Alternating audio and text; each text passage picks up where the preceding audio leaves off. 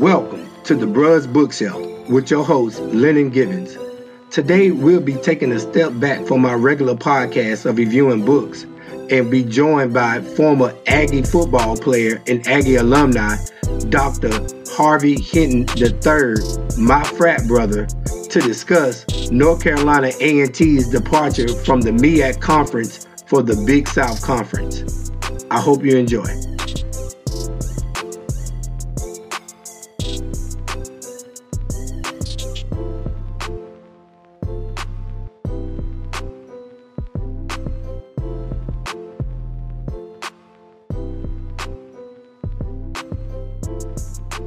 All right, so this week, you know, North Carolina A&T, my school, the uh, three-time repeating MEAC champions and, and, and you know what I'm saying, the three-time repeating national HBCU champion, you know what I'm saying, my boys, you yeah. know, that yeah, school, yeah, yeah. those guys, That you know. Yeah. so anyway, you know, the announcement on Thursday was there was a report that uh we were going to be moving to the Big South, and so Thursday everybody started wilding out, and we had a conference call. You know, some of my friends are Hall of Famers, and um, I had a, I had an opportunity, man, to hear some very passionate responses, and I felt man, it's one of those situations. I, f- I feel everybody's point of view. Like it's it's weird feeling to say that we're leaving the MEAC and we're going into the Big South. Um, I remember Hampton did it a couple years back, and when Hampton did it, it was like, man, y'all tripping. I can't believe y'all doing that. But Hampton was a private school, and being in higher ed, I was it was kind of easy for me to see where there was some type of other implication that I wasn't aware of as it regards to finances or accreditation or something that was making them make that decision. I'm also aware that Tennessee State um, is an HBCU that has not been in a black college conference for some time now, and they they you know nobody talks about them not being an HBCU. Okay, so I have all these different frame of references when it comes to this move, but on a personal level, I heard this cry about, you know, we were selling out the culture. Mm. And let me use this as an example of something for people to think about. We are a state supported school. I'm making this up. Let me let, let, me carry the, the, the, the ownership and the burden of this story. All the school chancellors come to the table and they have their meetings and they have to discuss, you know, why their school needs certain amount of funding. Okay? So let's say A&T is operating with around 90 million dollars. And it comes to the table with the NC States, the UNC Charlottes, the Ashevilles, the ECUs, and they might be operating at about 150, 200 and we're saying that we need more money. And we start boasting. Oh, our our guys are doing this and our teams are doing this and in our leagues we're winning this and and our academics is doing this and our numbers are doing that. And these white people look at you and say, "Oh yeah, who you doing it against?" Mm. And these white people say, "Okay, you got 90 million and you're doing it against this guy with 5 million why should we give you more? So it's that there, there are aspects of business and and and rules in a capitalistic society they don't give a damn about how you feel. And so if I'm chancellor at that moment, I have to make a decision. I can not ask for any more money and just accept what I got and keep pretending that everything is all good. They've clearly just sunned me. Yeah. You know what I'm saying? I can I can I can Mhm. say, you know, y'all tripping and y'all doing this and that and the third, and they can get rid of me because I have no protection as the chancellor of a public institution. It's not a lifetime contract. It's an appointment. Mm.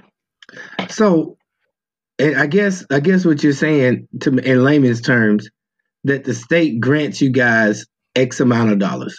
uh, it, let's say you said you threw out the, the number Yeah, I just million. threw that number out, made up number. but To your point, X amount of dollars. yeah, X amount of dollars, and you guys, and so you guys go in front of a board, and and you say, okay, here's your your evaluation. Eh, so all the schools got to go before the state board for evaluation of performance, and you know, and and justify why they got this money, and when they're asking for for more money, and so they're saying, hey, we're doing this, this, this, and this, and they saying, hey, yeah, I understand that you guys are doing A, B, and C, but you do you guys doing A, B, and C with this large budget, and you guys are doing the same exact thing, and you're competing against these schools with this budget, which is significantly smaller.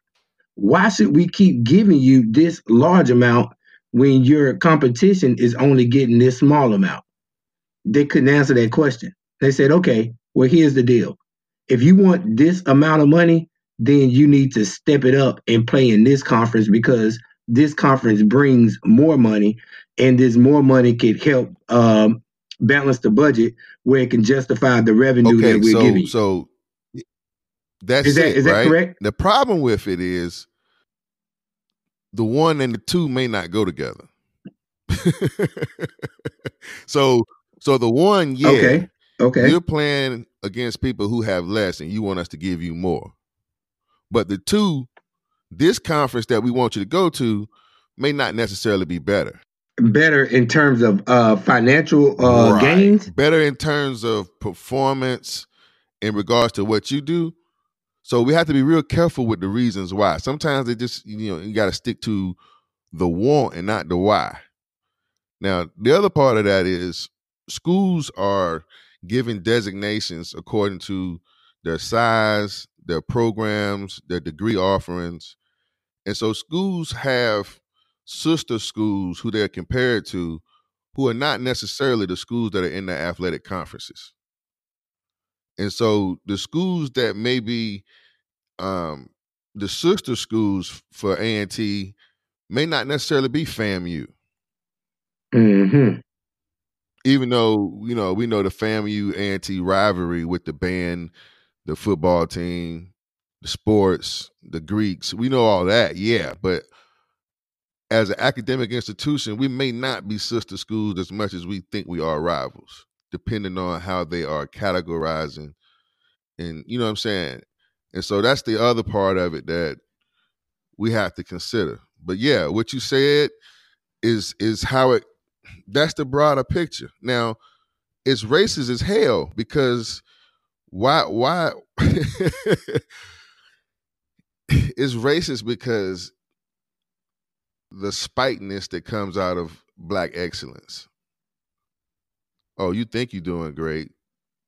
Let me move this carrot. So you, let's see you let's see what you can do better. Okay. Well, let's let's see let's see how this goes. Those get those Okay. So what is the gripe though? Is the gripe because you guys are moving out of a a, a, a, a historical black college conference and moving that money and talent over to somewhere else? Are you guys getting a bigger piece of the pie?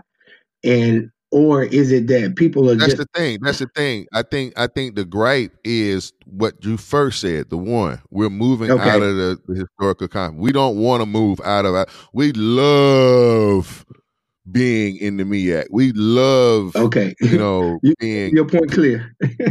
all right. So now, but can we look at our brothers and sisters at Tennessee State and understand that they didn't? As far as I know, you know what I'm saying. hmm That's Tennessee State, bro. That's a black school. Right. Right. you know, and they figured out a way to do it. And so we just got to learn how to step our game up. We we it's gonna be okay, but yeah, we don't want to. We're feeling like we don't.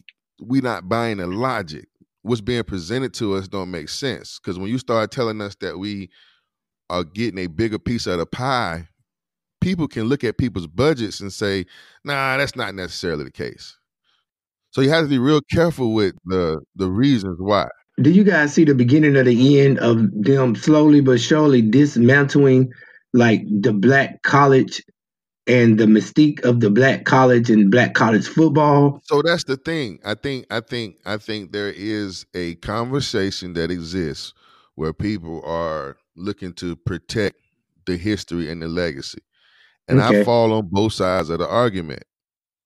I I have been what's called a I'm a pragmatist, what the white folks say. I don't like that word because I don't really know what it means. But what I see is historically black colleges and universities will always exist because the word is historical. So what happened has already happened. What white people have to be careful of is trying to erase the reasons why it happened. Let's face it, we had to have these schools because of segregation. The schools that were started mainly because black people wanted to see black people do good, those schools didn't make it. that's not funny, but that's what the hell happened. So so the schools that that were really started by us are the ones that we frown our nose on. Those are the ones we don't support. You know, NCCU, North Carolina Central, and Bethune Cookman are two schools that were started by black people that still have a degree of sustainability and and they have a, a footprint and and people recognize them. But both of those schools are in severe danger of losing they've already lost. They never had what they thought they had all they ever had was an opportunity to exist in a world that white people didn't want them in and that's all they still got now and that's what Carter G. Woodson's talking about. And that's that's what I see. I see the end of it. I don't I don't get caught up in the everyday emotions. And that's what makes it difficult because I support my people, but I don't feel like they understand the totality of what the hell is really going on. When you're in a white supremacist society, you don't get out just because you can wave your hand outside or just because you can kick your foot. It's not the hokey pokey. Your ass is in this shit and we pretend every day like it's okay because we live in nice neighborhoods, we have nice cars, we think we can look at our bank accounts and see that we're moving forward. Come on, man. We're so vulnerable. We're so vulnerable. Do you think Every last one of us at the mercy of what these people want done. It ain't got nothing to do with voting. Ain't got nothing to do with none of that crazy stuff that we be talking about. The reality is we are in a vulnerable situation. Carter G. Woodson was talking about it a hundred years ago, and it has not changed. It has only gotten worse. let me ask you this. Let's say let's let, let's say a conference is team. Right? Let, let, let's look at let, let's say a conference. We're just going to look at a conference and we're going to call a conference a team. So uh, this team is the Big South team, right? And the Big South team has been struggling, has been struggling to draw attention, struggling to um, to to to attract a crowd for somebody to tune in and really care about the big conference, uh, the the Big South Conference. We have A and T, who is a great player. A and T brings like their own uh, fan base. A and T has a really Right. good band to attract people who's really not into the sports, but into the uh, the artistry side of it. A and T has a really uh, a, a, a respected uh, and and formidable football team. A and T is uh, you know so A and T is a great pick. So so A and T. So do you think that they per se drafted A and T or selected A and T to come on their team to try to keep this conference Absolutely. to keep this conference Yes, up that sir. that will be dying. That's the and that that is the truth. And, and, and you guys and you guys biggest gripe is like, hey man, we don't want to um don't don't exploit us to try to to hold your team up and, and try to save your conference. We're good where we are because when we uh when we tried to integrate, y'all didn't want us. So now we doing well and y'all struggling. Now you need us. It's a form of exploitation. That is exactly what it is, but you can't say that and keep your job. Yeah. But if you're the chancellor of a state institution, you can't say that. Because because those those those friends of the big south are the friends of your colleagues. You understand? Yes. So so Linda, you're absolutely right. And and we that's what I mean when I say it's complex and it happens on multiple levels. And that conversation won't make it to the light in a in a press conference. You know, I haven't I haven't done all of my homework, but I'm pretty positive most of those schools are white private schools. So to your point, right? it's something called interest convergence. You know, um, the white man hits us on the backside and tells us we got to move. He already know that his white boy over there is in trouble. He know that, so he gonna slide us to the other side of the board so we can play with his his friends to make his friends some money. Now we have to tell the story to ourselves that it's to help us. We can't go to our people saying that we got sold out and we selling out. So we got to tell our story about something. So we'll say, you know, we got to do it, save on travel costs, or kids is looking at like travel costs. You mean travel costs? We just went to the celebration bowl. We got millions of dollars. You don't understand how money gets moved, young people, sometimes, and that's what ends up happening. Man, I'm I I I'm watching my people fuss and fight and make comments about stuff, man. And you know how old people used to be like, "You don't know everything. You need to keep your mouth shut." yeah. On social media, these young people talking shit, man. And I don't. I just. I don't want to sound scared, like, "Oh, something gonna happen to us." That's not what I'm saying. But I'm saying I don't realize that they know some of the negative backlash that comes from I don't think they understand what happens and how how how they could be hurting ourselves by just making statements and not having any actions behind them. Dog, you know, that can potentially by them making y'all leave, that could potentially hurt the MEAC conference. Oh, they've already said. See, and that's the thing. So, so now the whole thing is coming out that the MEAC is in trouble.